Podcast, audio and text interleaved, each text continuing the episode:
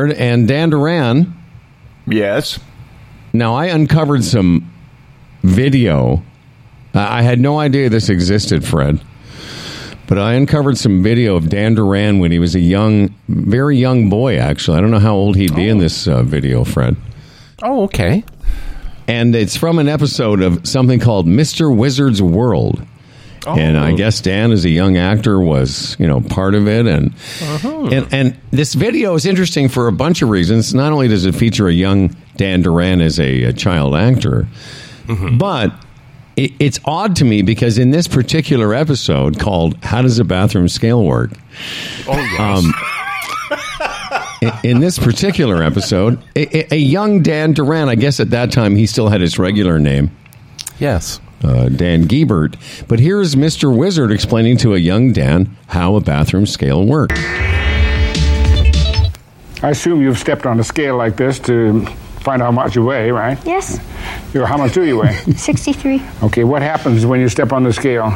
The zero moves to a different number. Okay, it moves down. You know, yes. So, so let's, I've got this all set so that we can take it apart to see what goes on inside the bathroom scale. Okay. I, I think you might be surprised. I thought there was like a big spring or something. Yeah, as a matter of fact, it's quite a small spring. There it is right there, right? Oh, now, and down here is the thing that that zeros it, so move that once and you'll see what happens. Anyway, okay. Dan, it, it goes yeah. on, and you did a great job. It's uh, now move it back. You so can you even see then, Fred, that uh, a young Dan uh, definitely no, has the gift, uh, on-camera, good-looking kid, nice hair. What happens inside? But you know what the problem is? Somehow between then, yeah. you know, in the past fifty-some-odd years, he's forgotten what he learned.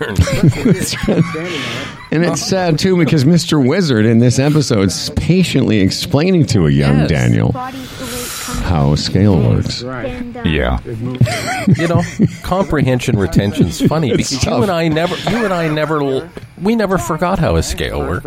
No, I know, and he's so much more handy with this stuff yeah. than I am. I'm really surprised. How do you explain this stuff? I don't know.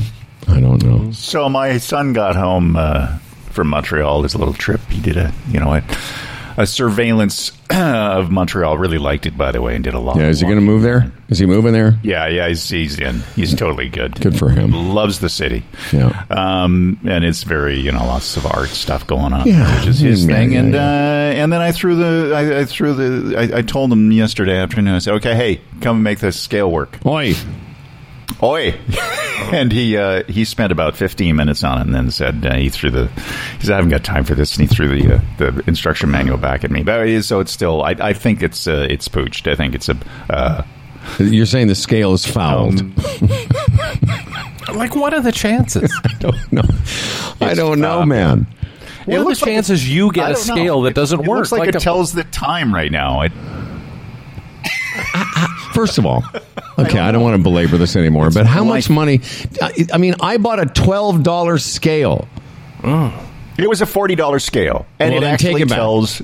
Okay, yeah. yeah I mean, I'm not worried. It tells what? No problem taking it back. It tells it's the, the time. Taking it back. But it doesn't tell you how much you weigh. What do you need? Why do you need a scale to tell you the time? Exactly. Well, yeah, it says you're fat o'clock. That's how it is. Yeah. Hey, fatty, it's seven fifteen. Time to time to diet. That's right. Time to stop eating so much. Yeah. That's funny. An Maybe asshole like, scale. Yeah. You, that's a good uh, product for you guys. Yeah. Evel and Fred asshole scale. That's right. But the two asshole beyond, scale. It's a whole line of products. Regardless of what it does, like the chances of getting anything like that nowadays that doesn't work, the chances are just so, so minute. Like, are you sure it doesn't work? Like, I... It's well, the only bizarre. thing I can think of that I'm going to try is I got to give I get a screwdriver and remove the battery and then reset it that way. And maybe, maybe it'll be but, fine after that. But the idea that it doesn't work out of the box is, you know, rare when you buy something like that. You know, yes. where it's like it's not working. But not in your defense because you don't need any. We're just, you know, dicking around here. But I bought something recently and, and had to send it back the first time in a long time. Mm-hmm. I bought a sort of a cheaper set of uh, earbuds. And, you know, the they sit inside the case. And inside right. the case is the charging pins.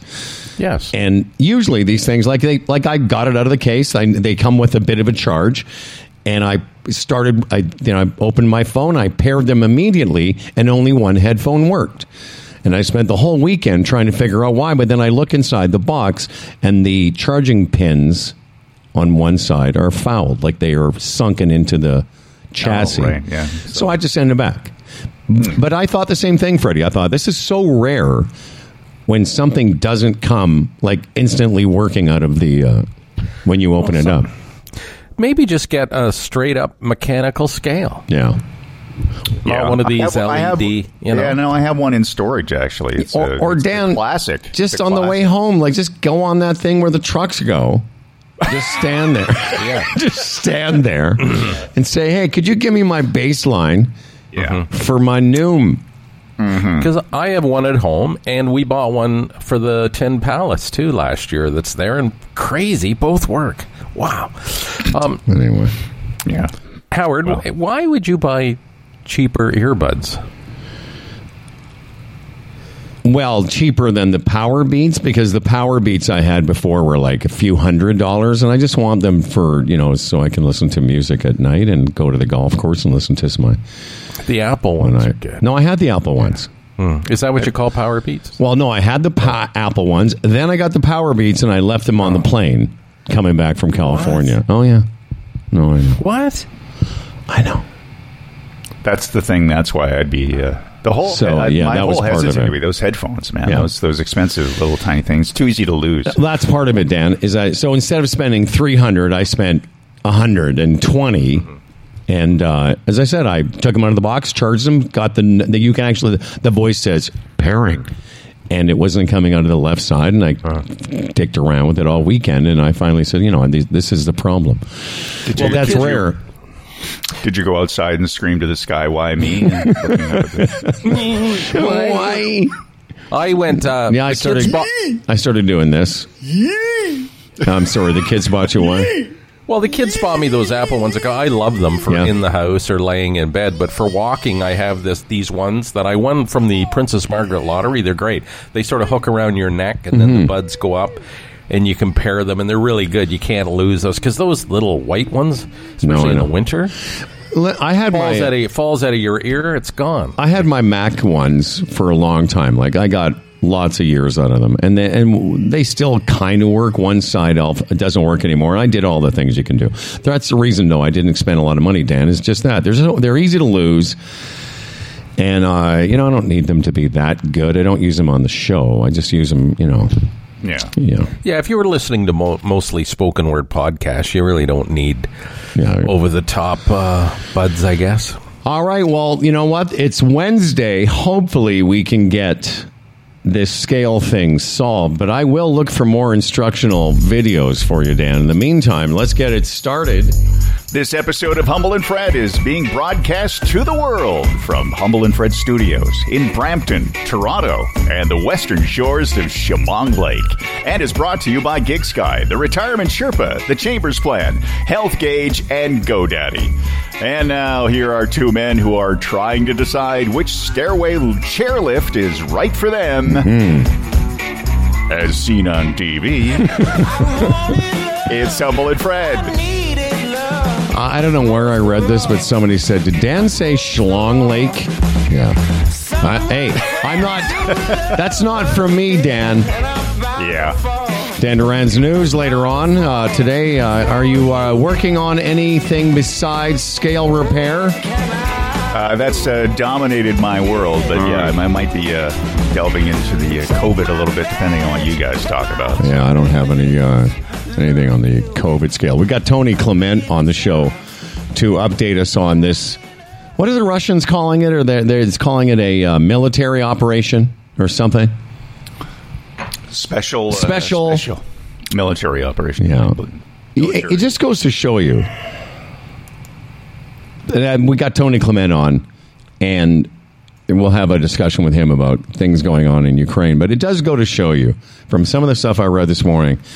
That people inside of Russia have been sort of hoodwinked, similarly to some of the people on the right and the Republican Party in the States. Their idea of what's going on in Ukraine is so skewed, but it does just go to show you that That's how these things are perpetrated on a people, and how your own citizens are kind of swept along with it. Yeah, hearing that uh, General Mark Milley talking yesterday, too. Yeah, scary, huh? Well, it is scary. He said, you know, we're getting closer and closer to a world conflict. Because it is helpless. And again, I feel so cowardly, but I, I, I can't watch it. Isn't that awful? But I can't.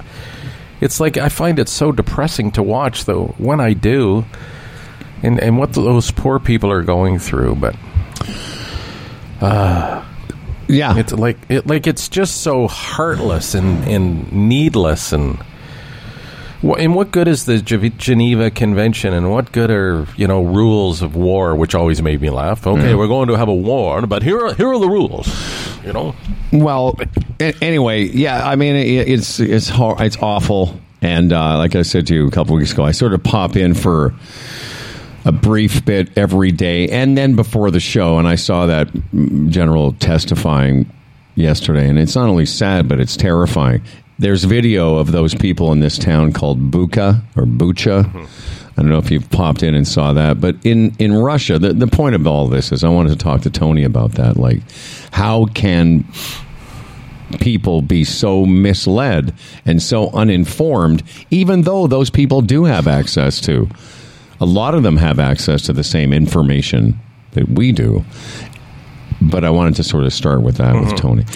But remember, we've talked about this, you know, our perspective is different because, you know, for forty years, we've got up every day and we're seeking information to use for our jobs. A lot of people, it's amazing, are just, even in this day and age, are sort of oblivious to what's going on in the world. Because even if they, you know, their phones and their, whatever reason they're online, a lot of it sometimes isn't news. No, I understand.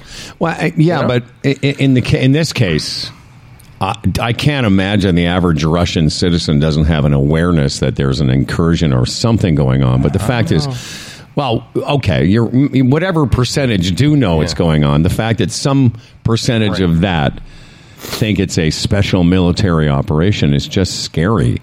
Mm-hmm. Uh, I want to say, so he's coming up a little bit later on. So is a, a guy named David Eisenstadt, who's written a book called thirty Notable Canadian Jewish Musicians. And I'm not sure if this was our idea, David's, or Boone's, but we're going to play Jew or Not Jew, the musical uh, version of it.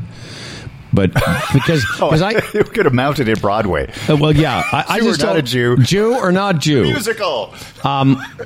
Like I said yesterday, I mean, I think the only the first two Canadian notable musicians I could think of were Leonard Cohen, Geddy Lee. But there's somebody that we know, Freddie, that is a Canadian musician of some note that's also Jewish. No, I know. Who's that? Uh, Stephen Page. Stephen Page, exactly. I wonder if he's on this list. Oh, I imagine. Yeah. So that's coming up in a little bit. Dan Duran's news later on. Yep. Uh, no Sherpa today. He's uh, somewhere. I'm not sure if he's playing golf or he's on the road somewhere. But, uh, Dan, we will look forward to your return. And, okay, I'm willing to put this scale thing behind me, but I just keep coming across instructional videos. So, you know, maybe between now and uh, and when you come back, you might be able to. I'll give you an update of what I've done to the scale. But yeah, man. Maybe you could tell yeah. us the brand name so we can avoid getting that scale. Well, I'm not prepared to, you know, diss my scale uh, brand. Well, you're going to so. have to take it back. Did you get it at Costco? Yeah. All right. We'll take it back. Not a big deal. Yeah. All right. I look forward to whatever you have to say about uh, a Tiger. Okay. So. Tiger. Yeah, that's right. Yeah. Tiger's playing. Thanks, Dan. Yeah. Big news in the world of golf. Uh, we can put that into some perspective later. And, you know, I was actually watching. Uh, you know, you'll find this hard to believe. So dumb.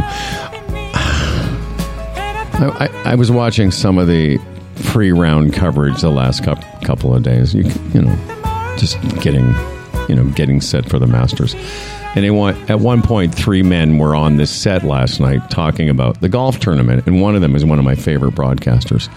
It's a guy named Rich Lerner. And at one point, they were talking about the minutia of something. And then Lerner said, you know what? He sort of laughed. He goes, I know this seems silly to be discussing this in a serious manner, considering the things that are going on in the world. Mm-hmm. And I thought, good for you. You know, that takes some self-awareness, and he's so good. But it just t- I just thought it was an interesting comment, because here in the middle of, you know, us getting excited, or me getting excited about the Masters and these guys talking about it, I thought that was a nice bit of self-awareness and referential, or whatever that is. Yeah, you have to be aware of that more and more, I guess, when you're talking about hardship. yeah, yeah, yeah, exactly. Well, I told you yesterday I went for my walk. I drove to downtown Brampton, I thought, you know, for a change of scenery. And that stretch of Main Street north of Queen, like the old downtown Brampton, a lot of places didn't survive through COVID. And I'm walking thinking, oh, how sad is this? Oh, this guy lost. The Wendell Clark's restaurant closed. I'm, how sad is this? How sad is that? Oh, this poor guy, when I'm looking at these closed shops. And that went through my head. Well, it's better than rubble from bombs. yeah. Yeah, no kidding. Mm-hmm. Have you watched any of that video?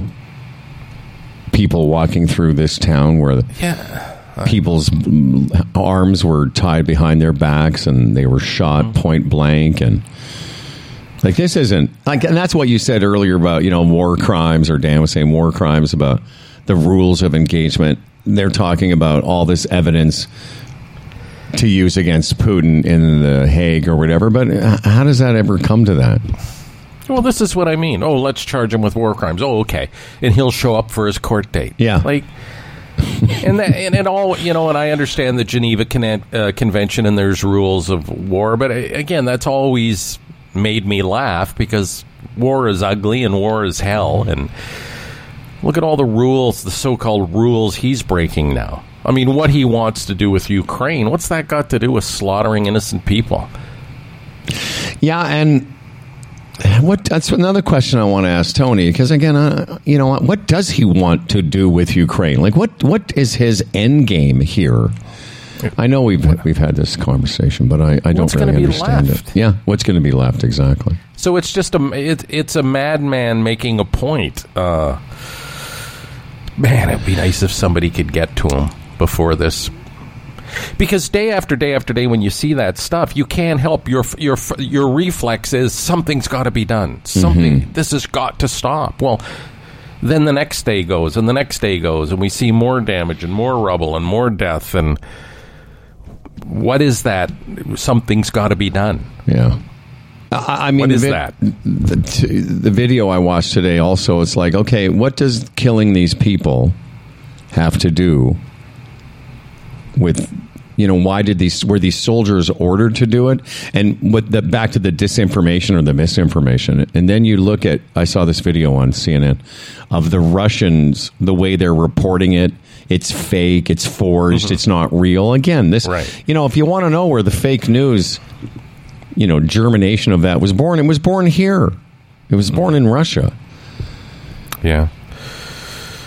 You know, and I I look at it right at the grassroots. Just think about it. You know, I have my home here that I love, and it's paid for, and I have, uh, you know, you have to invest over the years for your ent- retirement.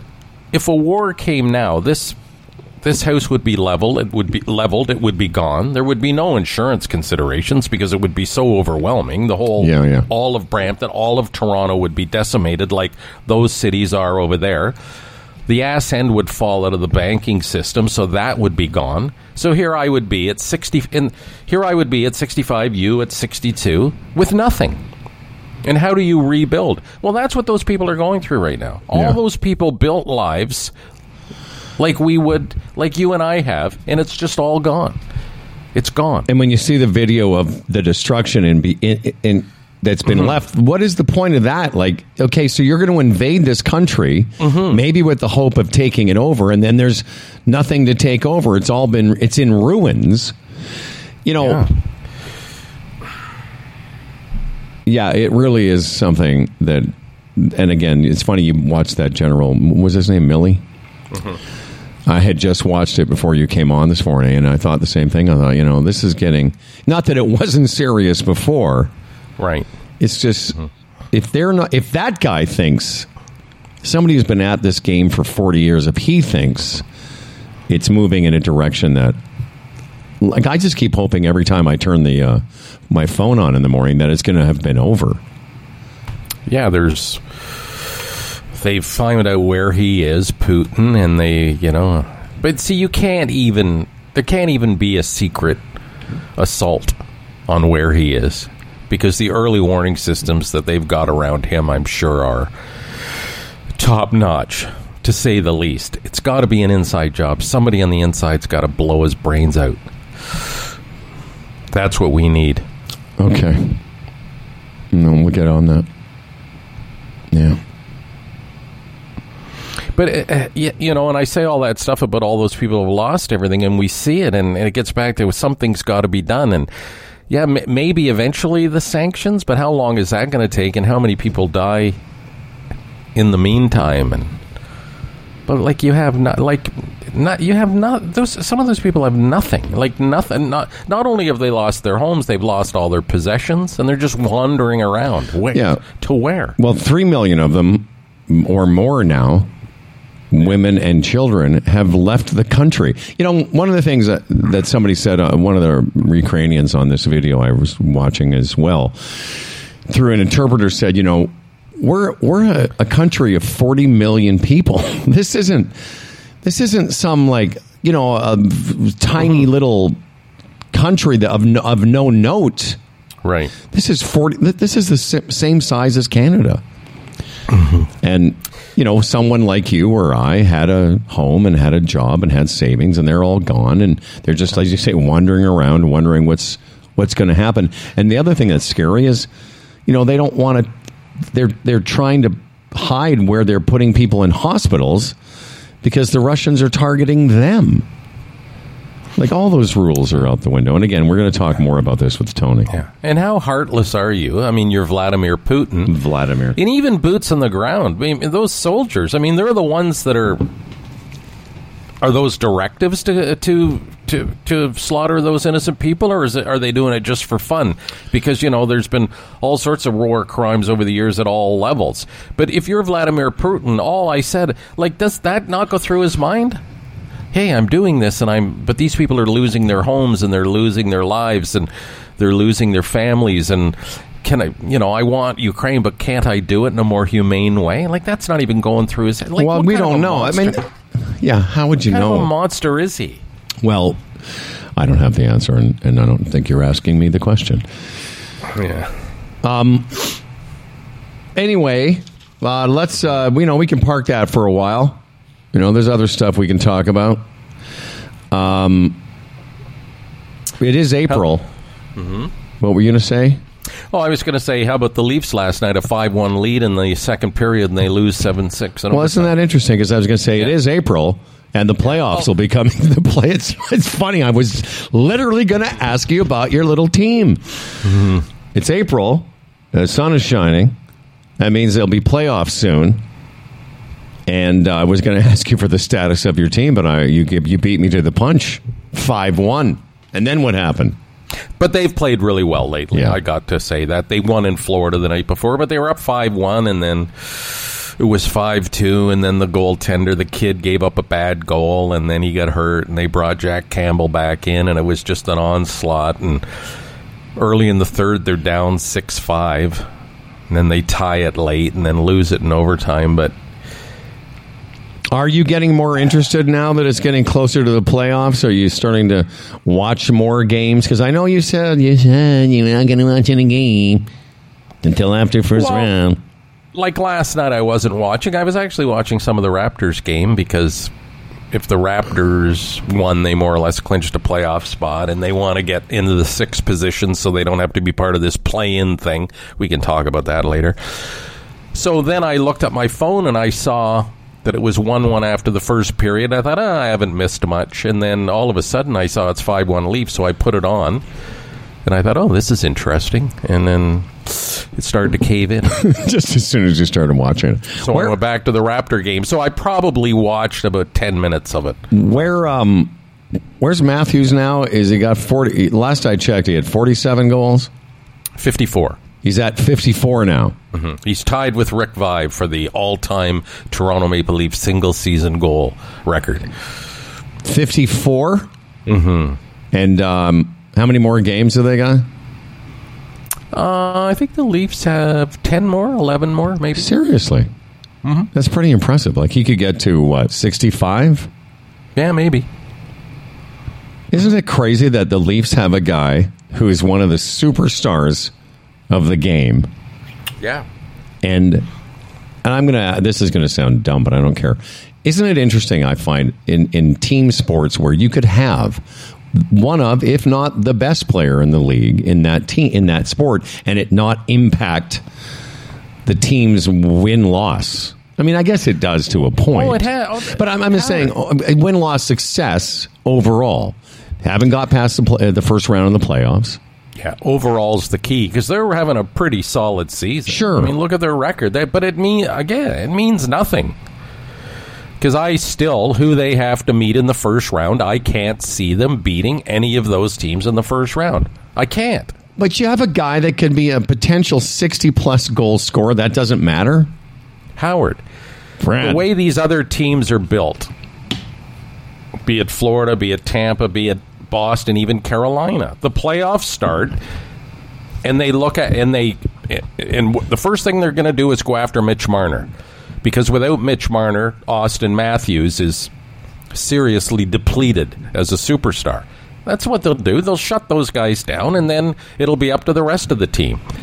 And they have shitty goaltending. So, you know, I hate to be, uh, you know, Donnie Downer, mm, but that's, Donnie. that's that's how it's going to unfold. I can't see them. So what what does any of it mean?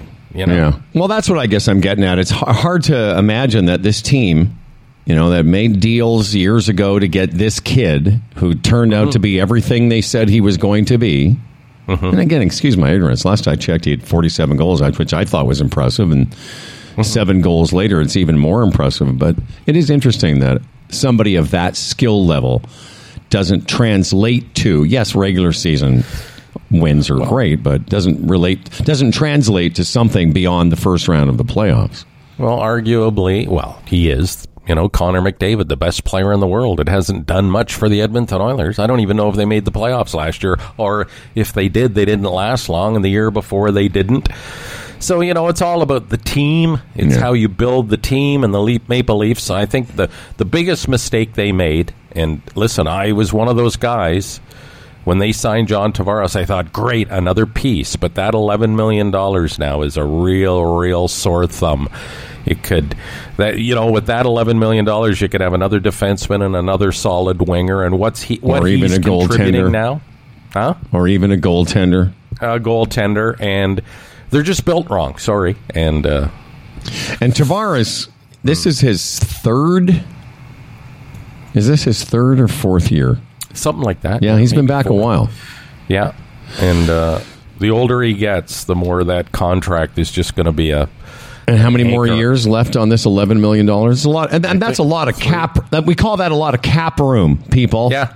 Okay. I'd say the next three years, but but again, you know, if if if Matthews and Marner are neutralized, which they will be, then you know, Tavares is the second line center. There's not a lot there anymore, and the goaltending's no good. Sorry, it isn't. So all right. Um. Well, I can tell you that uh, the big news in sports yesterday mm-hmm. was not Austin Matthews scoring fifty-four goals.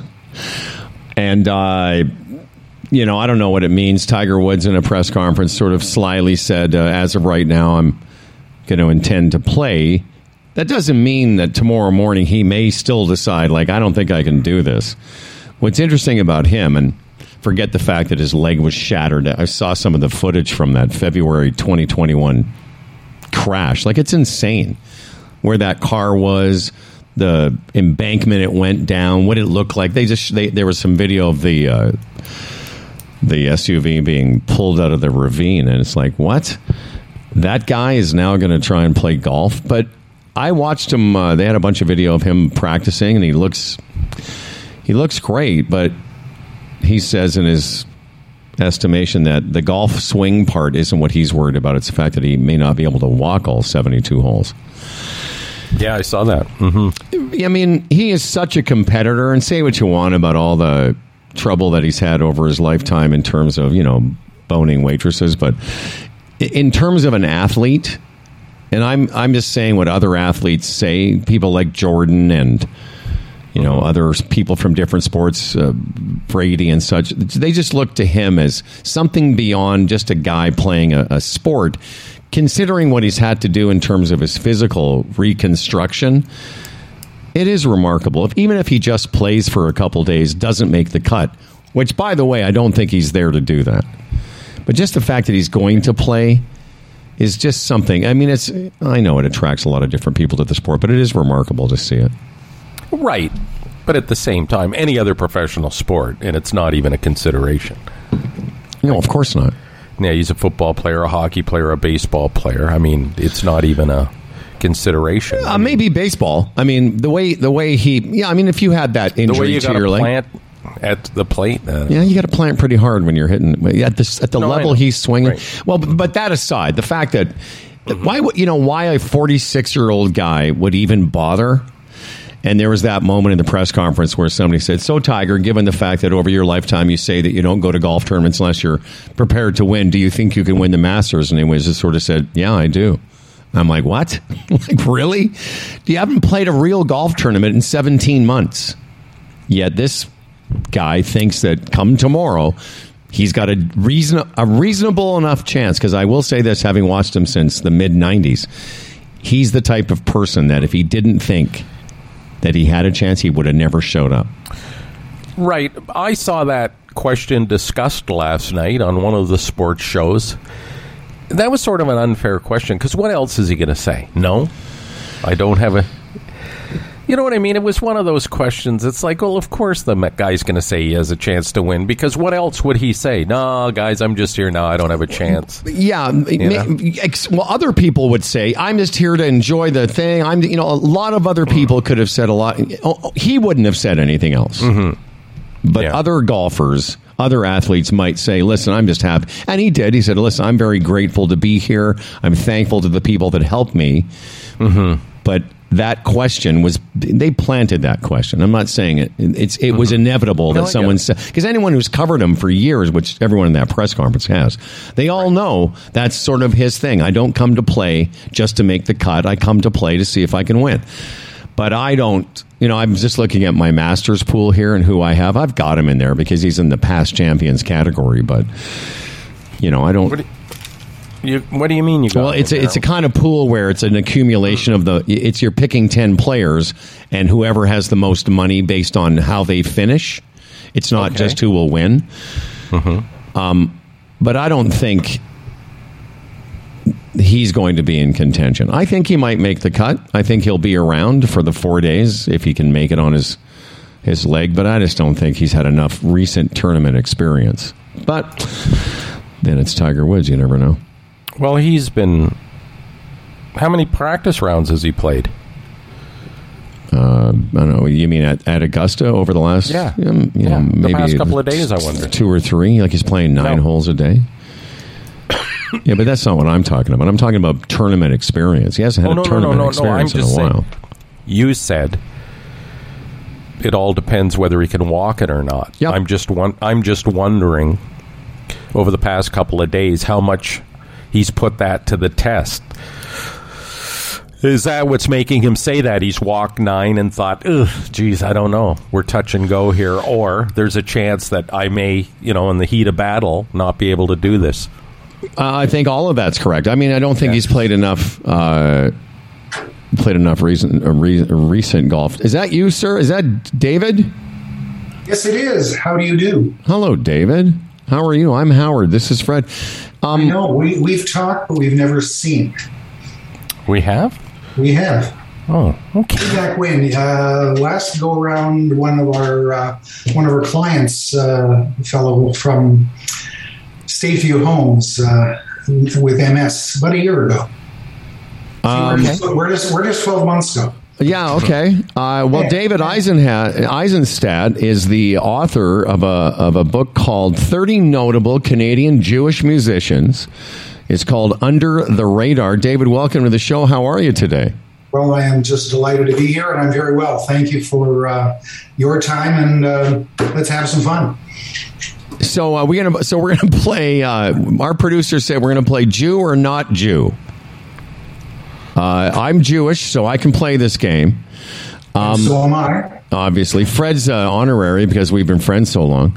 Oh, yeah. um, I'm a free agent. I'm willing to he'll go, go anywhere. anywhere. So, David, first of all, what was the impetus for writing the book? And then we'll play this game with you, and we'll see if we can figure out who is and who isn't. Sure.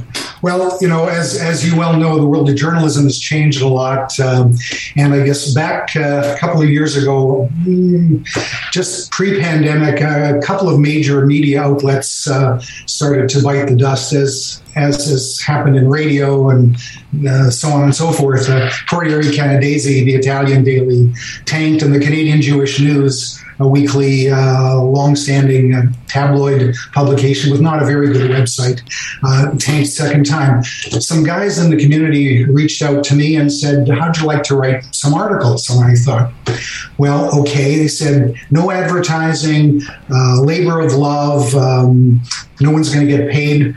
I said, let me think about it. Thought about it, came back to them and said, I have an idea. There are tons of musicians, male, female, et cetera, et cetera, who are, are very much under the radar.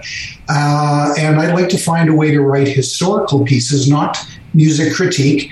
And I'm not going to write puff, but but just to find a way to bring people alive. And I set up uh, a certain criteria, and off to the races, I started writing weekly columns, subsequently morphing into this book, Under the Radar. Um, who would we be surprised? Like I said to Fred, I th- I can think of three off the top of my head, which was, you know, Leonard Cohen, Geddy Lee, Stephen Page. So those okay. are sort of the obvious ones. Who who would be under the radar that we would be surprised? Well, I made I made the decision that that uh, people. Um, In my in my view, that's key, and that's sort of even in the book, that phrase, in my view, uh, under the radar, um, Geddy Lee wasn't going to make it. He didn't need my help, nor did Drake, uh, nor did Robbie Robertson, although I really do want to write a piece about Robbie Robertson. Um, Stephen Page, I've subsequently written about him in my ongoing. I've actually done sixty-one columns since roughly the beginning of the pandemic. pandemic. Basically, pop one out for every Sunday, uh, seven fifty, eight hundred words, um, an easy read, and there's all kinds of interesting stuff. Um, Mark Jordan, I know, with Amy Sky, who are both in the book, was on your show earlier, yeah. I guess a week or so ago. And uh, one of the bits of feedback that came uh, to me about Mark Jordan was, hmm, I knew he was Jewish. I didn't know he was Canadian. What the book is evoking is the phrase, I didn't know that. Mm-hmm. Who knew? Really? And these are genuine comments from all kinds of people who get surprised. Offer Harnoy, wonderful cellist. Um, her world changed a little bit uh, with regard to um, uh, marital relations. Um, she took time off from her career, actually, to really help her, her mom through a very serious health crisis. Subsequently, um, she remarries, love of her life from from way back when, and uh, the fellow's by, the fellow's name is Mike Harriet, uh, wonderful multi uh, instrumentalist, uh, lives in Saint John's, Newfoundland. People going, Offer Harnoy lives in Saint John's, Newfoundland, mm. like. Yeah, you know, I don't know who that is. She could have, she could have lived on the moon. I mean, yeah. but it, you know, again, here, here's the criteria for, for my selections: Canadian, not necessarily Canadian-born, Jewish, all genres, all genders, in, individuals or groups, alive or dead, mm. and that's that's really how I zeroed in on this collection. Yeah, because Mark Jordan, I believe, was born in the States and then moved here. So that that that allows him to qualify. Absolutely. And I, I thought initially I was going to write one piece, Mark and Amy. And then when I started digging into stuff, um, and, you know, seven hundred fifty words isn't a lot.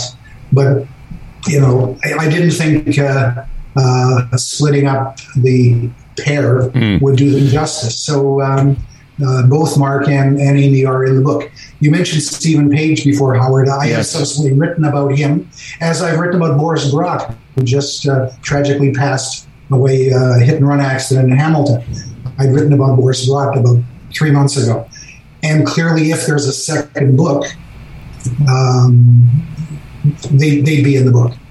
No question. Okay, so Mark Jordan, Stephen Page, Leonard Cohen, Geddy Lee, these are all fairly notable. Uh, uh, give us a couple other uh, Jewish musicians that were under the radar. Well, uh, two fellows, um, Phil Levitt and Stan Fisher.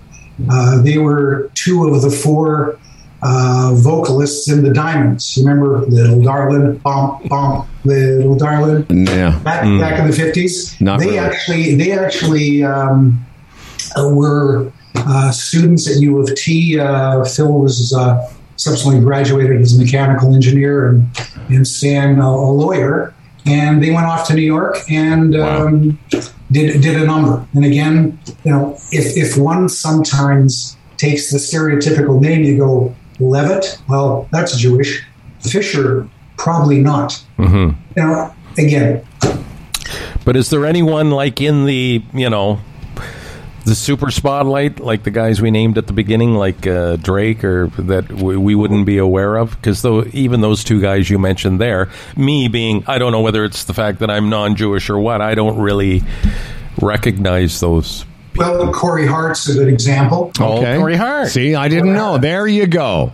There you go. Uh, uh, he wears Brand. His Habakkah at night, right? Yeah, yeah. What about Oscar Brand? Does, does that name ring ring any bells?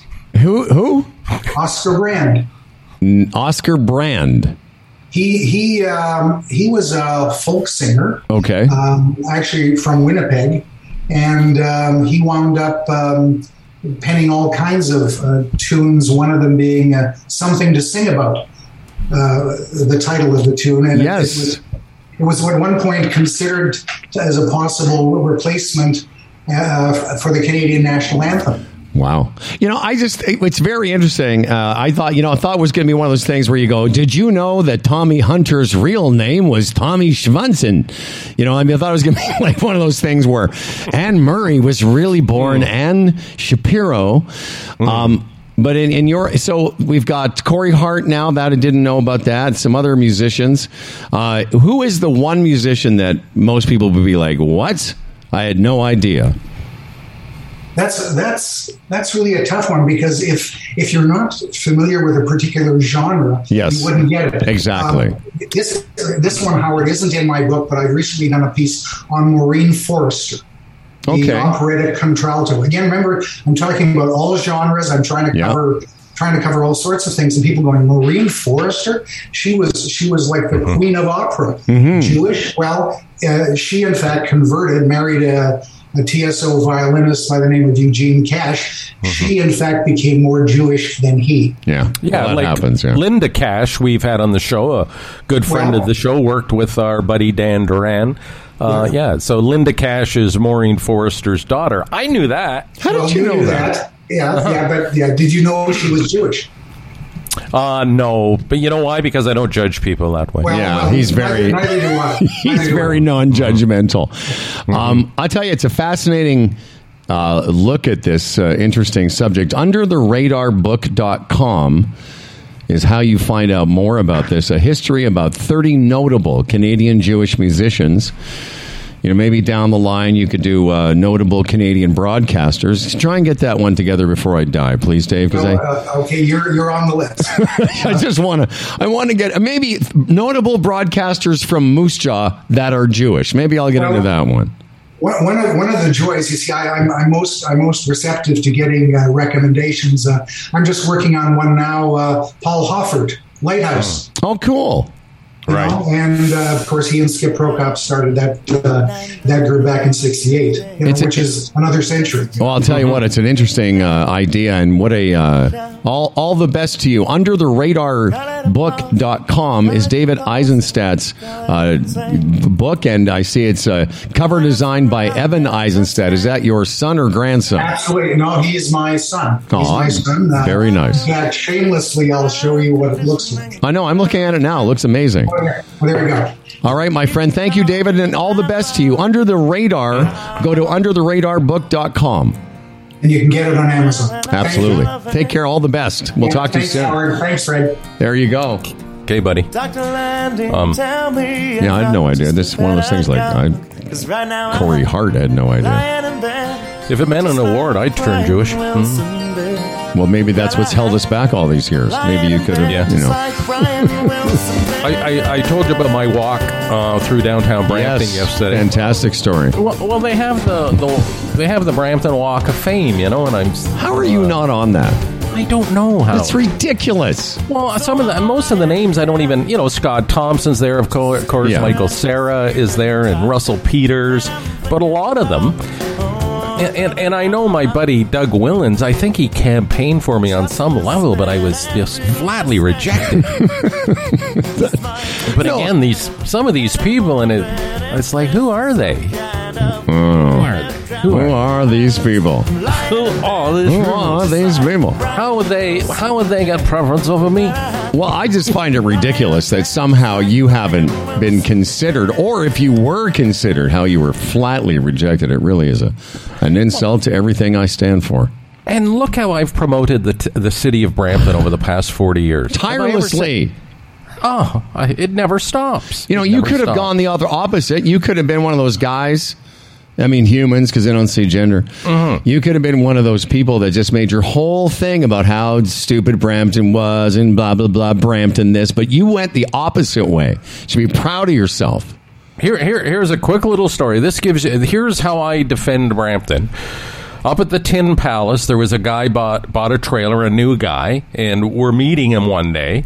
And I said, hey, how are you? And he says, uh, where do you live? And I said, Brampton. And he goes, oh, Bramladesh. I, the first time I meet the guy, nice. He says that to me. Yeah. So I, I just cut him out of my life from that moment on. And Dan Duran still sort of talks to the guy and hobnobs with him. Mm. And I know it annoys Dan a bit because I have no use for this guy. I don't. I don't want to be around him. I don't want to talk to him because I'm thinking anybody that would do that is just a dick. Well, yeah. But, uh, talk about you don't. Who? First of all, two, four things, but two are you, he doesn't know if you might get offended by that shitty exactly. Indian reference. Secondly. How does he know you're not proud to live in Brampton? Well, this is it, Howard. I could and give you ha- two others, but I'm I'm busy. Got to read something. Got to read. And Dan something. said to me last year, "You're not going to let that go, are no, you?" No, don't said, let it no, go. No, I'm not going to let it go. That's all you first, need to know about that person. One chance at a first impression, and That's that guy it. fucking blew it. Fucking Bramladesh, huh? Yeah. Where are yeah. you from, Dickweed? Oh yeah, well, you don't from need the Schwab. Oh, is he the dirty? Well, and I, could, I got a half an hour of material on the Schwab, but I will, you know, half an I, hour. Oh yeah. Oh really? Maybe while while you're doing your half an hour, I'll come up with the other two things I would be outraged about. I just know there could be at least four. Hey, uh, you know, uh, uh, David there with the Under the Radar book is our Gig Sky guest of the day. Oh, yeah. Okay. If you download the Gig Sky app, come on already. How many times do we have to tell you to do this? Android or iOS, uh, access mobile data coverage in over one hundred ninety countries. I hope not Russia. Uh, using your phone's eSIM, it's the easiest, most affordable, and convenient, and convenient way to stay connected internationally. Uh, we've all had such great experiences with it. You were down in the States in the fall. You were gig skying in your car all the way there. Come Fantastic. on, people. Download the app today. Enter the code H F twenty twenty-two for five dollars off your first plan. Do it, for God's sake. Or visit gig sky dot com for more information. Okay, sir? What do you yes, have sir. to say? What do you have to say about yourself? Well, what I have to say is uh, the retirement Sherpa. Tim is a uh, portfolio manager. Raymond James, a member of the Canadian Investors Protection Fund. Uh, Tim is not going to be on the show today, which is sort of sad because, of course, he would bring a lot more uh, information to the show about, uh, you know, investing and taxes. Again, it's April. You got to think about that. I got a text here from uh, the Sherpa. And yeah. he just wants to say, because uh, the Masters is on this week, he says, okay. if you'd like to master your retirement lifestyle, financial oh. plan, investments, insurance, tax effectiveness, and more, Professor Nibblesworth is here for you. Perfect. All right. He wants there you to know you that he can help you master your retirement lifestyle. It looks like... Uh, the assistant regional director to the prime minister is uh, mastered his lifestyle, his retirement lifestyle. Where are you? I'm in Panama. Yeah. Oh, so you're actually outside. Yes. Yeah, I, uh, the guys that I'm with are still sleeping, so I had to go outside. Why are you in Panama? Well, a friend of mine has a villa in the mountains, and uh, he invited me down. Oh. So, uh, you know, why not, right? All right, you're a rock and roll guy. Here's your theme song today. Yeah, of course. Yeah, baby. All right, let's uh, welcome the uh, host of an un- and Another Thing podcast, as well as a international uh, speaker on all things uh, diplomacy, uh, diplomatic. Uh, I don't even have a. He's a former uh, Minister of Health for Ontario, and he is our leading, uh, our senior uh, political correspondent. Say hi to Tony Clement. Hello, Tony. Hello, everybody. All right, let's get to it. So, um, we've, we've been asking you during this uh, special military operation a couple of things to maybe put in perspective. Where are we at in all of this, and, and where is this going? Well, the, the war is grinding on. Um, first of all, as I think I said on your show um, at the start of this, uh, Putin is a liar. So uh, don't take anything that he says about, uh, you know, willing to discuss uh, something that will be less than, in his mind, certain victory. So I think that uh, he is he's trying to play the world for fools, and uh, he, he wants he wants total victory against Ukraine. I think that's pretty clear. He believes that Ukraine is not a country. Ukrainians are not uh, a people that are separate from Russians. And uh, he's willing to use uh, his military to do that. What he's finding, however, is that uh, all of the reports from his generals and from his state security uh, about how easy it would be to, to, to win in Ukraine has come crashing down. And I, I think that uh, he's still being shielded from the, the, the real horrors of the war. I really do believe that. Uh, that's his fault, nobody else's fault. Uh, and uh, he's he's arrested generals, and he's put under house arrest his state state security chief. So I think he's starting to realize that all is not going well. But I don't think that changes his ultimate strategy, which is total victory in Ukraine. So that's that's what the world is dealing with, unfortunately. And, and how is the world dealing with it? Because every day, you know, we keep hearing the line, something's got to be done, more's got to be done. Like, what can be done? Like, other than going after him, getting his ass. But for obvious reasons, we can't do that. How do we stand back and watch this every day without that happening? And what good is Ukraine to him if if it's rubble? Or does he even care about that? I don't think he even cares about that. I, I think that uh, he cares about one thing, which is which is achieving his his goal, which is victory in Ukraine. So, uh, and I don't think even if he says, "Well, I'll just I'll retreat my troops to the Donbass region, uh, uh, which is eastern Ukraine," then uh, that that will be a win. I don't think he'll ever treat it as a win. He'll use that as a partial victory for now, and then go for total victory later. So we're we're left with the same thing. So what do we do about it? I think uh, the world ag- agrees on certain things, which is tightening up the sanctions, which is uh, you know war materiel going to Ukraine, and I think there's a lot more of that, guys, going than we hear about in the news. I, I'm I sorry, that, what is that war materiel? Uh, t- uh, tanks, um, mm. uh, rocket launchers. Oh, okay, uh, I see. Uh, like that, that that kind of physicals. Stuff. Yeah, but, right. But, but yeah. back to what Fred was get, said there, and I, I was going to ask the same thing. What's the point of taking over Ukraine if there's nothing to take over? I, I was looking at some of the video this morning and some of the atrocities, and it's just a lot to take in for everybody. And you just your heart goes out to those people. But in the end, okay, so let's say he wins. There's nothing left. What's the point? Yeah, there's there's a lot left. I, I mean, obviously, we're we're we're stunned by the damage in Mariupol and uh, outside of Kyiv, and uh, obviously, uh, the uh, we're angered as we should be by the war crimes that are going on there. But you know, Ukraine is the fifth largest grain producer in the world. It's the it's the uh, I think the second largest fertilizer producer. There's a lot there.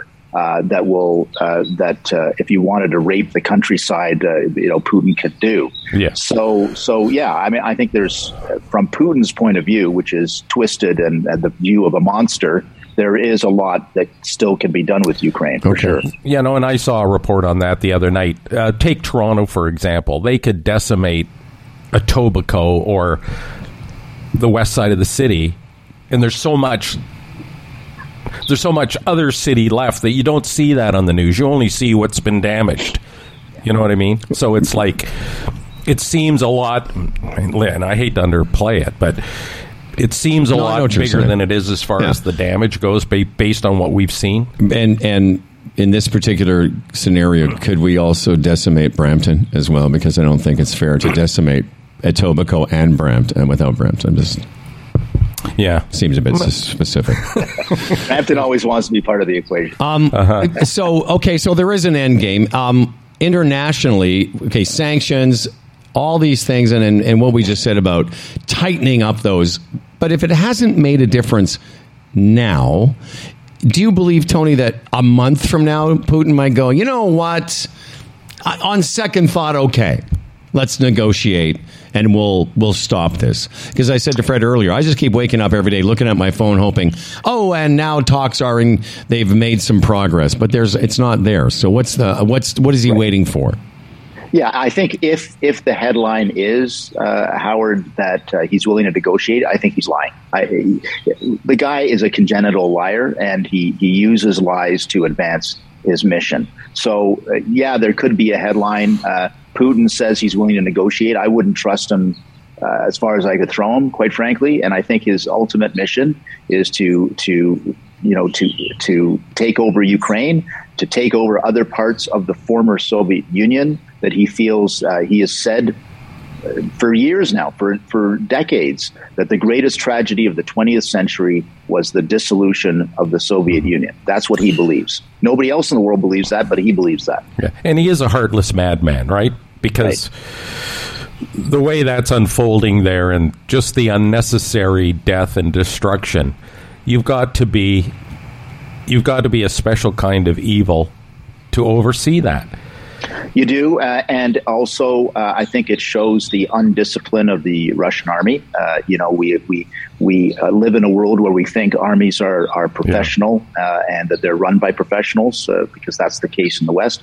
It's not the case in Russia. One of the telltale things, by the way, uh, was I think there's been nine generals who have been killed in action, uh, Russian generals. By, they've been killed by Ukraine, and that's very interesting. Why why are their generals being killed? They're being killed because they're on the front lines and then they're taken out by snipers. Why are they on the front lines? They have to be on the front lines because they have to instill discipline, mm-hmm, which is right. sorely lacking in their troops. Huh. They, they know that if they're on the back lines, the, the, the troops are going to run amok. And so they're on the front lines and then they get picked off by the Ukrainians. It's a fascinating part of this war. You know what else is fascinating is the disinformation. I brought that up earlier in the show because I, I saw some, you know, you, you look at those, v- the video and the images from Bucha, Bucha, uh, and then how it's being spun in Russia. And I said to Freddie, I said, you know, if you kind of wanted to know the genesis of the fake news, everything is a staged uh, event. It came from Russia, and that's why it became popular with Trump. But you really do see in the Russian media, they're looking into the camera and saying, oh, no, no, this is all staged. These aren't real, or this was done by the Ukrainians to themselves, et cetera. Well, Ru- Russian media plus Tucker Carlson. Plus Tucker. Yeah, well, you know, there's another fascinating. Uh, if you could you have ever imagined an American broadcaster continuing to side with a foreign invader, enemy of your state? But let's just start with the Russian disinformation. Yeah, and uh, you're absolutely right. And, and I think there is whatever independent polling there can be done in Russia shows that uh, the, the Russian people who are not aware of the situation, uh, uh, that they believe the, the Russian disinformation. One of the things that uh, U K Prime Minister Boris Johnson said yesterday was he urged Russian people to to get a V P N so that they could actually read and, and, and digest news that that's actually true about yeah. what's going on, which I thought was very smart of him to try to drive a little bit of a wedge between Putin and the people, because obviously Putin is lying to his people. So uh, one other thing I want to mention, uh, Humble, because you, you, you, you reminded me of this, uh, uh, by the Biden administration has been really warning uh, about chemical weapons about to be used by Russia, because the more they're backed into this corner of, of a losing war, the more desperate Putin will become. And and uh, the reason they are the the Americans are saying that is because there's a lot of disinformation and false flag going on right now. And by that, I mean, the Russians are talking about, oh, they've discovered chemical uh, plants in Ukraine, yeah. and and that this is all leading to uh, a chemical weapons attack, which they will blame on Ukraine rather than, of course, admitting to it themselves. Yeah, that, that slimy uh, trick. One thing I will say about the Russians finding out about the information, though, like, that that's great, but look at the support Donald Trump still has in the United States. People totally refusing to believe what's yeah. laid right in their lap. Information they take the, the the insurrection. Like, it just blows my mind. These people that are still behind Trump after all he's done and all he has said, even to this point where last week he said Putin should come clean and divulge information about Hunter Biden. So, yeah. So during during this conflict, where this madman is slaughtering people, he's saying, yeah, Putin should uh, give us some information on the sitting uh, American president. And people, that would be enough for me as an American to hate his guts. But he still has support. So you can dish all this information to the Russians you want. There's going to be a segment of that population, too, that are going to, hey, he's yeah. our guy and we support him. And And, and, it's maddening. And the, the, the polling in Russia shows uh, when they ask about Ukraine and Ukrainians, the Russians say, we love Ukraine. We love Ukrainians. It's so sad that they're run by a Nazi. Yeah, they, they, you know, that's what they believe. yeah. And it's like you're tearing your hair yeah. out. And, and, you know, Fred, that was uh, that's, that's kind of that's kind of my point, that if, yeah. if you ever it, it, that that disinformation, and it goes back to the, the you know, the, the final solution, the Third Reich playbook. But that's where that's what it is. It's first. So what what does he say? Hitler said, sow um, seeds of doubt around the media. That's what this is. We're seeing mm-hmm. it in real time. And and I've thought that, too, Tony, that why can't with the Internet, somehow those people see what's really going on, but it doesn't matter because they'll see it and think it's fake. They'll see those bodies that are had their hands bound and shot. They'll think that was staged, and that's that's the real problem. Is we don't. Well, it's hard to f- distinguish anymore what's real and what's what's not. Yeah, well, well j- just think about that. Uh, the, the two things that Trump has done: what he did with Biden and the information through Putin, and an insurrection. And Americans apparently, you know, get all access to all the free yep. information they want, and they still stand behind him. There's a domestic thing I want to ask you about here, too. The ambassador to Russia is still in Canada. How can that be? Kick, kicking them out. I mean, uh, I, I actually tweeted about this a few days ago. Uh, hold on. Uh, my my internet is unstable. Can you still hear me? Oh, yeah, we're fine. No, you're, you're, you're fine. Okay. Right? Yeah. Okay. Yeah. Uh, Gary Keller, who uh, worked for, for oh, there he goes. Okay. Mister John Baird uh, tweeted out, and I and I, I retweeted it. Um, that we we have there's a full staff in the Russian embassy in Ottawa right now. Uh, Sweden has kicked out uh, kicked out Russians. Uh, all NATO countries have kicked out Russians from their embassies. So why haven't we done nothing? Why? I, I it's mystifying. I don't I don't know. I mean that that to me is an easy thing. Half of them are spies anyway, uh, yeah. so kick them out. Yeah, that doesn't make any sense. And and I know, you know, Mister Never Ask a Question has been asked about that, and he still he won't answer it. Obviously, he never does answer a question, Trudeau. But to me, that's embarrassing because you can t- you can talk all you want about sanctions and this, but that is just that's just grassroots there. That should have been, that should have been step one. Yeah, Fred, and you can say it's an empty gesture, but look, our our NATO allies have said, look, you know, we want to treat Russia as a pariah. Yeah. This is an easy way, an easy way to treat them as a pariah, reduce their footprint in our country because they're a malevolent force in our country as well, uh, and they're they're up to no good here in Canada. Uh, so yeah, I, I think that's an that's a simple, easy thing. It shouldn't be the only thing you do, but it should right. be one thing but, that you do. But the thing is, we're already signed on with sanctions. We're already involved in that. Why isn't? And forget it's an empty gesture. Isn't it just kind of routine? This is going on. You have to leave now. I would have thought so, and I'm sure that they've had discussions in the G seven countries on this as well. Uh, but um, I, I, again, I have no answer for you other than it should be done. And here's the explanation I heard yesterday why it should be done. what's going on in Ukraine, what the Russian government is doing to those people. These representatives of the Russian government are here in Canada going to restaurants, yeah. enjoying their nice, warm uh, homes and, uh, you know, living life. Diplomatic status. A diplomatic status. They're living the high life here in Canada. Well, their government, who they represent, is slaughtering people. Get them to fuck out of the country is what I would say. one hundred percent. And, you know, they, they're driving around in their uh, red uh, license-plated uh, limos, uh, not yeah. paying their parking tickets. Yeah, uh, yeah. You know, I get it. Yeah. I, um, yeah. yeah we, you are getting a little bit, sta- you know, frozen, zoomy. I'm not, I'm not sure if you can still hear us. Uh, as we uh, come to the end of another segment, though, I, I am curious. I think I asked you this last time.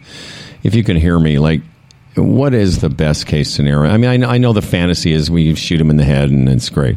But, uh, like, if, if if a world war is ten, where are we? What, are we at five? Are we at six? Yeah, I think that things have stabilized uh, a little bit since last month. And uh, I think... No, it's too bad. He's starting to break up. I can't hear him. Can you hear him? I can't hear him. No. Well, he's in Panama. No, no. I, I was surprised it was that good for that long. No, no, it was great. Tony, yeah, yeah, we just we yeah. just missed the last thing you said. I'm sorry. Sorry. Uh, yeah, my internet is a little bit unstable here, but uh, a frozen conflict, uh, a frozen conflict where both sides have enough force not to be defeated, but they mm-hmm. don't have enough to defeat the other. So the war in Ukraine rages on for month after month after month after month, civilian ca- casualties uh, unbearable, uh, but no side can claim victory or, or or concede defeat. So that, I think, is still the most likely scenario. One of the things that comes out of that is NATO is united, uh, Europe is united with America. All these things that were, weren't true two months ago are true now. Uh, that's a positive, but of course the The great sufferers in all of this are the Ukrainian people. Yeah. yeah. You know, and I think about Putin, it's just, again, why he's a madman. Uh, he's a world pariah. I would imagine even in Russia now, he's got to be careful about who walks into a room with him. Right? Well, I mean, you know, he wants people sit, sitting forty feet away from him. Yeah, he's not, he might be oh, a madman or he might be a pariah, but he isn't stupid. Right. Yeah. And so he. Yeah. So what kind of a life is that for him? You know, yeah, really. But, but he has surrounded himself with just a, a, a whole multi layers of people, oh, yeah. sycophants and whatever. Mm-hmm. He may not be getting the real story. I think you said that, Tony. Tony uh, Clement, uh, thanks for taking some time out of your vacation. Well deserved, I'm sure. You're running. Thank you. You lots, know, of, lots of nice golf around here. Oh, I bet uh, you. I bet you. Actually, there's going to be some. Uh, Nice golf around here. We're starting to get some decent springtime, uh, spring lakes temperatures, and, and always a pleasure. When's the next uh, And Another Thing podcast are being released? We did a banter episode yesterday uh, okay. talking about the Ontario provincial election and WrestleMania were mm. two topics. Uh, and uh, next week we'll be uh, we'll be interviewing uh, John Baird, the former foreign affairs minister. So probably talking about what we've been talking about here. Fantastic. Today. Mm-hmm. Um, would you recommend uh, Panama as a, uh, a winter destination? You know what? There are a lot of Canadians down here, mm-hmm. Brett, uh, yeah. and um, I think the tourism is underappreciated. Like uh, it's not like Costa Rica. I think it's better than Costa Rica. Oh. The roads are better. The infrastructure is better. Uh, and it's kind of unspoiled a little bit. And I'm in the mountains. It's like it goes from twenty-two to twenty-five or six degrees. That's it. Beautiful. Uh, so you're not you're not sweating uh, sweating uh, you know through a day. Cool. And um, yeah, I, I would recommend it. I, I, I love it here. All right, sounds like sir. San Miguel. Yeah. All right. Listen, Minister uh, Clement, always a pleasure checking in with you. We'll talk to you soon, and hopefully uh, next time it's you know with some better news. All the best to you, Tony Clement. Take care, guys. Okay, buddy. Take it, uh, Take it Now, of course, we already had our Gig Sky guest of the day, uh, but Tony Clement is a part of this program and is brought to you by...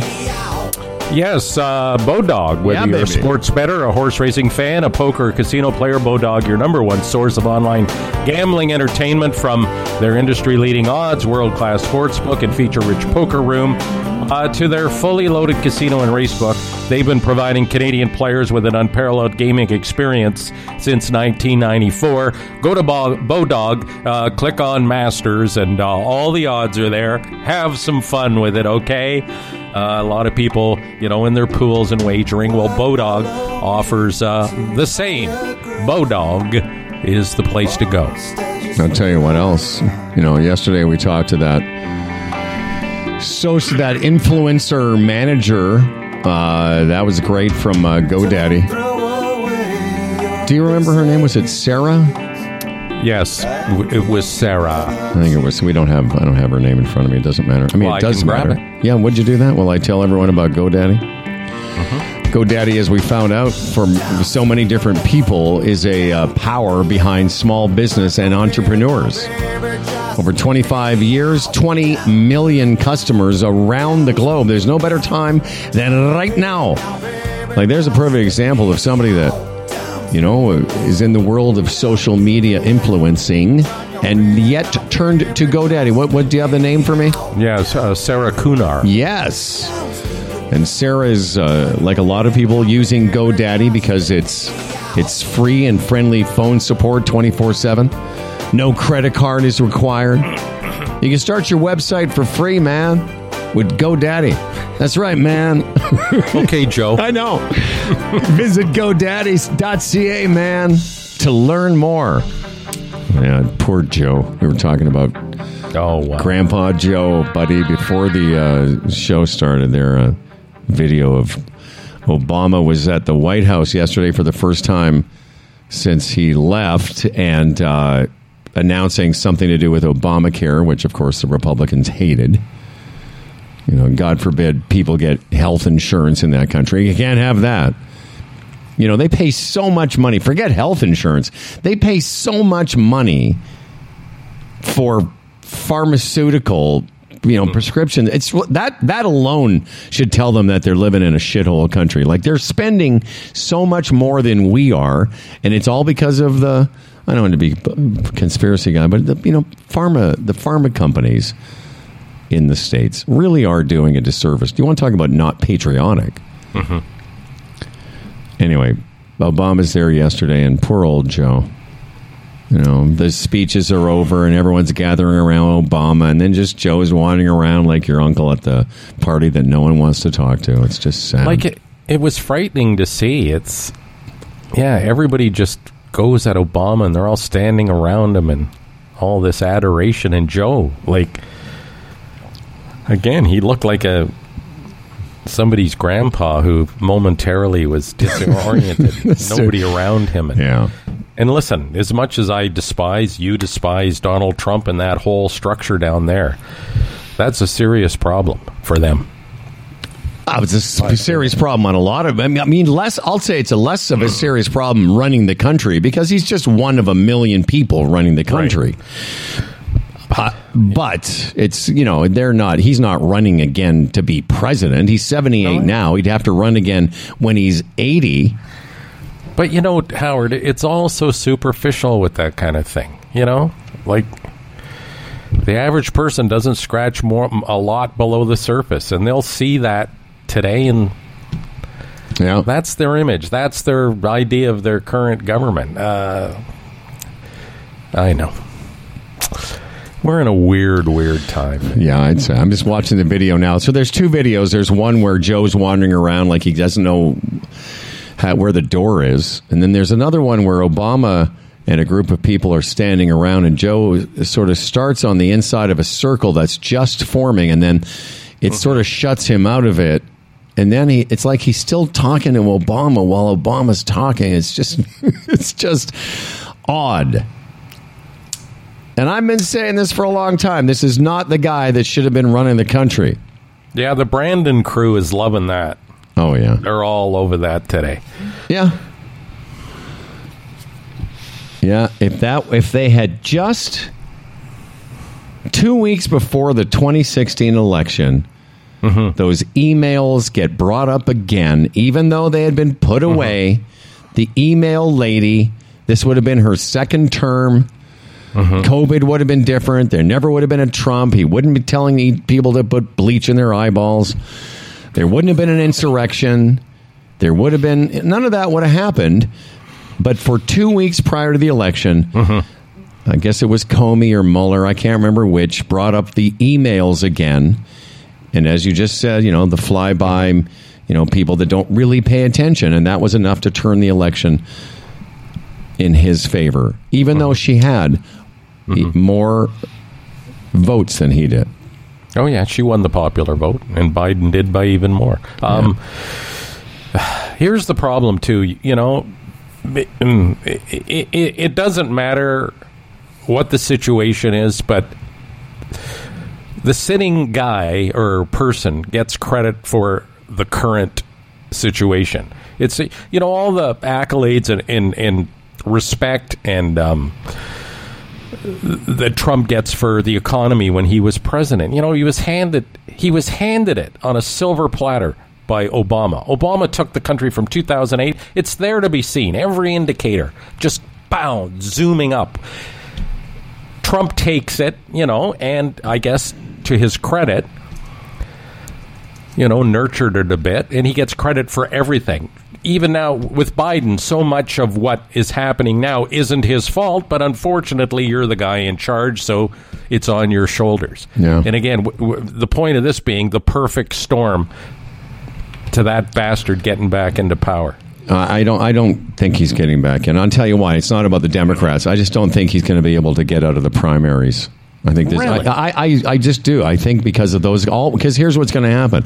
All those guys are going to turn against him. The DeSantises, the Christies, I, a couple others that are thinking of running. Those guys that have been his crews. They've all been his buddies.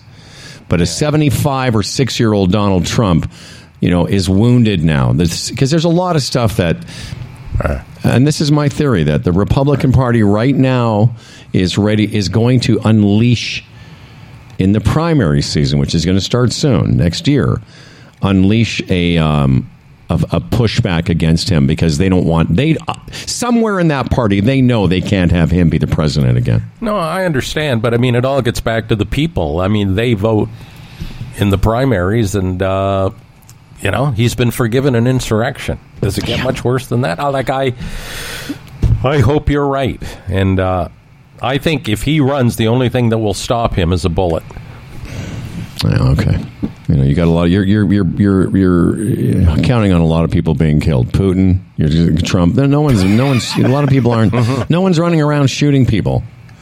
No, you know, I, I, no. And that the, that's the point. He, he won't.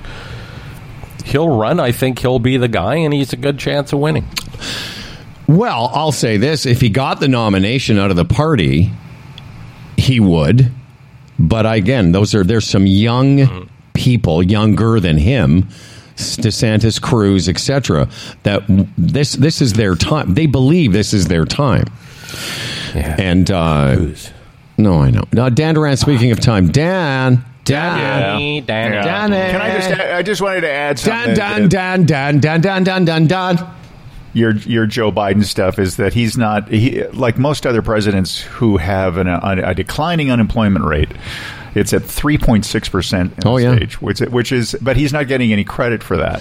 And yeah. it's an unusual situation in the media. I don't know why, but uh, there's lots of theories about it. But it's it's it's kind of weird that if any other president had a at a declining unemployment rate of three point six percent, it would be big news. And it's like, you know, his his numbers are way down. Well, part of the, and I agree, I, I read that the other day, that employment has, is one of the lowest levels it's been. But back to what we were just saying about perception. Yeah. And the perception is this. The average dunderhead, and by the way, thanks for sending that thing. Uh, we'll talk about it tomorrow, but it's a thing that Dan sent. Uh, maybe he sent it to you about how stupid people really are, and don't underestimate how stupid they can be. Well, here's how stupid people are. They and it makes sense. They just think that inflation is only happening to them in America. Dunder fucking heads. Doesn't matter that it's happening everywhere in the world. They don't care about that. They just think Joe Biden, let's go Brandon, is responsible for their gas price hikes in, you know, touch-your-dink Louisiana. I don't know. Like, I, I think it's the same here. The problem well, it's is... it's the same everywhere. No, no, no, no. I think the attitude here is that part of Canadians are mad at Trudeau or mad at our government because things cost so much, because that's just the way it lands. It's like, you know, in the United States... You know, yeah, the unemployment rate might be down at three and a half percent, but, you know, now to fill my ta- I'm speaking from an American standpoint, to fill my tank now is now twelve dollars, fifteen dollars more than it used to be. Yeah. That cuts deeper than anything. Or if I go into the grocery store, and I saw it in Florida, the prices are through the roof. You just want to lash out at anybody, at, at somebody for it, and the, the default is your government. Yeah, of course. Uh, my buddy Stinky just came back from Hawaii. We were talking about groceries yeah. last night. I said, what was it like? Because I told him about our experience in California and Florida, and he said, you know, the groceries weren't bad, except some items. I said, what do you mean? He said, a loaf of bread. Not specialty bread, not fancy Dan Duran bread. Just regular bread was right. eight eight dollars a loaf. Oh, Jesus. I know. And he said uh, he said it was the weirdest thing. I, he said it wasn't like a special baguette of, you know, some super grains. It was just every day. And so if you're an American and you see that, of course you're... Yes, I know it's the same here that you blame your government. It's, but I'm just saying down there especially, they think it's a Joe Biden problem. Mm-hmm. Full stop. They don't allow that the fact that the pandemic, the world's economy, the fact that there's a war going on, shortages of hu- uh, of, ener- of energy. Well, I just look, you know, in this country... Uh, And again, back to the seventies or eighties, I forget what it was. Late I remember vi- I remember vividly Joe Clark lost an election over six cents a gallon of gas. Yeah. See, that's who, like, I mean, again, it's the easiest person to blame. Right, wrong, or that's... That's what they do. Okay, Dan Duran's news in a second. First, let's talk about uh, let's talk about this. Hang on, I know, Dan. If I only had a mouse, that wouldn't be playing a mouse. Uh, but if I only had a mouse. Cursing during your commute again. Do you find yourself living at work instead of working from home? Couldn't this have been an email? When it feels like all that's left is work hard, you know it's time to play. It's easy to find your next favorite game at Bodog dot net. Play free casino games, get poker tips, and check out the latest sports odds. Visit Bodog dot net today. Hashtag make a play. Now, here's to a fella named Dan Duran, a hell of a guy with a hella big wang, the quintessential anchor man, his voice is nice and low. Huh. Dan Duran, the anchor man comes, as for credentials he has none, can't tell a headline from his bum, but his voice is nice and low. Dan Duran, the anchorman's here, he's prone to falling off his chair, but he's got a big wang, so he don't care, and his voice is nice and low. My voice is nice and low. And now, and now, yeah, it's time for Dan Duran News. Uh, today brought to you by HealthGauge. As you know, HealthGauge, the miracle that is the Phoenix, the watch that everyone wants. A lot of Humble and Fred listeners have taken advantage of this amazing offer. Humble Fred H G at checkout is how you get your HealthGauge watch. fifteen percent off at health gauge dot com. Now, Dan Duran, tell us a story or two. In this age of the propaganda renaissance... Like we talked about earlier, Americans' Republican war on truth and Putin banning the words war and invasion for the preferred mil- special military operation. It only makes sense that businesses are working on it, too. So Amazon is developing an in-house chat app. And in a leaked memo, they are considering banning the word union. Mm. And, and by the way, over the weekend, uh, the the first warehouse, Amazon warehouse, voted for a union. Despite Amazon spending millions, they spent like four point three million dollars on anti-union consultants last year alone. But the union, but I'm sorry, union is not the only word. There are forty words on top of all the swear words that they're not going to lie, including fire, compensation, plantation, slave labor, diversity, stupid. Uh, stupid ethics, uh, grievance, injustice, and robots. They won't be able to chat about the robots that are all around him. It's very specific, Dan. I know. And there's a, there's a, a ton more. Some that make sense, I suppose. But uh, Amazon is saying that this bad word, this auto bad word monitor is uh, not settled yet, and they may not even launch the app. I'm, with the controversy around it, maybe that that's uh, we'll never see. They'll never see the light of day. Hmm. Very, very interesting. Oh, yes. Very, very, very interesting. Very so much interesting. Mm-hmm. It's just a lot of interesting stuff. You know, if you talk about something interesting, that was something. Yeah, if you were thinking of what's an interesting thing to talk about, that would be it. Yeah. What do about you, this... Tro- hmm? I was going to ask Dan, I can't remember where you, are you for or against Amazon? Do you use Amazon? I'm sure you're I against it. I do use it. Amazon, yeah. Because yeah, Even uh, though you're against they, it. Um, you know, it's it, what choices do you have these what, days? Exactly. What choice? What choice? What, what do you mean? Well, you have lots of choice. You don't have, no one ha- needs to use Amazon. Well, uh, I just I've, ordered some light bulbs. I could have gotten my ass and gone over to Canadian Tire and bought them. Yeah. Well, I mean, there's not a lot of choices if you have to go to the online experience. Like there, there, there will be items where I buy normally as much as I can around here, but there's items that are more specialty that you can't necessarily get here in Peterborough. So you you got to order them from somewhere. And uh, also, uh, you know, I've been hired by Amazon to. Uh, there's a show called The Boys that I'm I'm working on. Mm-hmm. So don't want to not see me in that. So you know, that's how you get it with your Amazon Prime subscription, right? Like I, well, that's why I got Amazon, because of you and your role in The Boys. You were fantastic. Mm-hmm. Mm-hmm. So you can be compromised, is what you're saying. Of course you can, yeah. Comrade. Mm-hmm. Yeah. Hey, uh, we all can. But I mean, you know, it's like a. But the same thing. You tell you, you you've got a, an issue, say, with Joe Rogan over at Spotify. I mean, what do you do there? Do you you, you go to Amazon's version of the same thing, and you still got issues with, you know, whatever. I mean, it's like it's there's. billions of dollars and millions of people working for these companies. Sure. So they're so huge that you can't really avoid them at this well, point. You may have read about that in our book, Humble and Fred's book, Principles Schmimpsibles. Principles Schmimpsibles. You know, no, is it good I, for I'm us? I'm not sure that, I'm not sure that's the best analogy either, because the thing is you can have Spotify and just not listen to Joe Rogan. Right. Like, you know what I mean? Oh, I but see. But Amazon, yeah. Generally, if you're using it, and I use it, and, uh, you know, more and more, they just, yeah, you know, more and more you hear about what a dick he is and a shitty guy to work for and how it's, you know, slave labor and all that stuff. But when I need some light bulbs, I sort of tend to forget that. Yeah. Yeah. Well, yeah, that's it's it's all great to have them take a stand until you need, uh, you know, um, new earbuds. You know, yeah.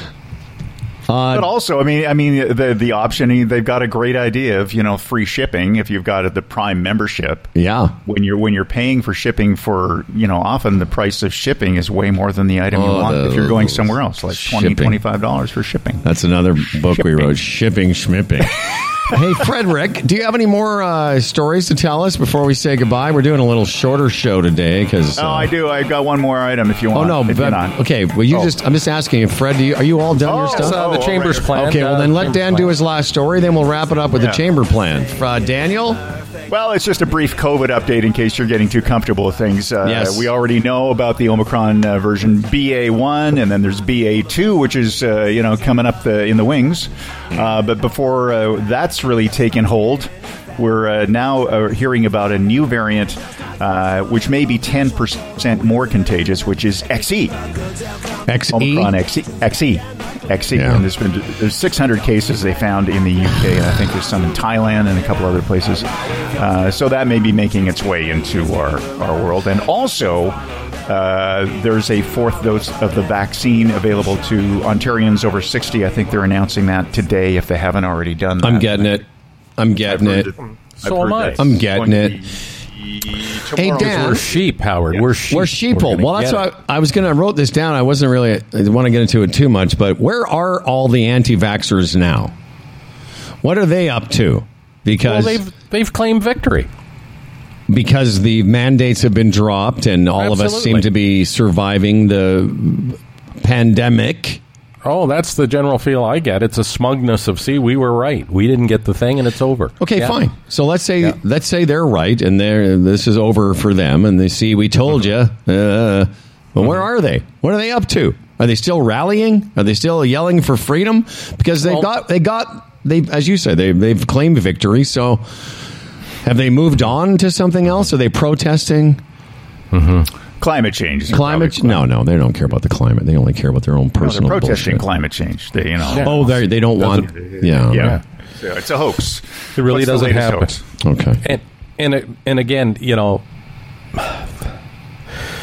with uh, COVID and the reporting here in Ontario. Again, we touched on this before. It's driving me crazy. The people in the hospital right now that are arriving at the hospital for other reasons than testing positive for COVID. I mean, that's such a huge number, but it's so underplayed.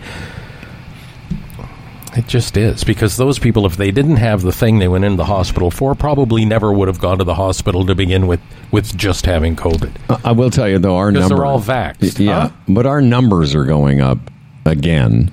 Sure they are. They were. We expected them to. Yeah, I'm just saying, like, it's funny, strange, interesting, however you want to call it, but... You know, the, our communal fascination with the pandemic has definitely waned mm-hmm. in a lot of different ways. It's almost like the routine of looking at numbers, at least for me, has gone away and, and thinking about it. I'm until you brought it up, Dan, and I'm being serious. Like, I really hadn't thought much about the pandemic this week. I mean, there's other yeah. stuff to think about. Yeah. There's a couple other things. There's a couple other things on the plate. You're right. But you may have to bring your attention back to this one. By the way, you know, which is a good point, Fred, Daniel. It, what Fred was mentioning is, uh, is mentioned? well, I mean, it, that whole. F- Here's another thing about the branding of the whole vaccine thing, is there there has been discussion because there, the the uptake on the booster has not been as strong as the first two shots. Okay, and true. that is that is some concern to to mm-hmm. uh, the people, and and it may be just the branding of the word booster, that it should be just another dose of the vaccine. Rather, it's not really a booster; it's just another well, part of the, the package that you need. I mean, here, here here's the problem in Ontario: if you have two shots, you're considered fully vaccinated. That's the problem. It is. It's semantics. It's the way they're. It should fully vaccinated should be with booster.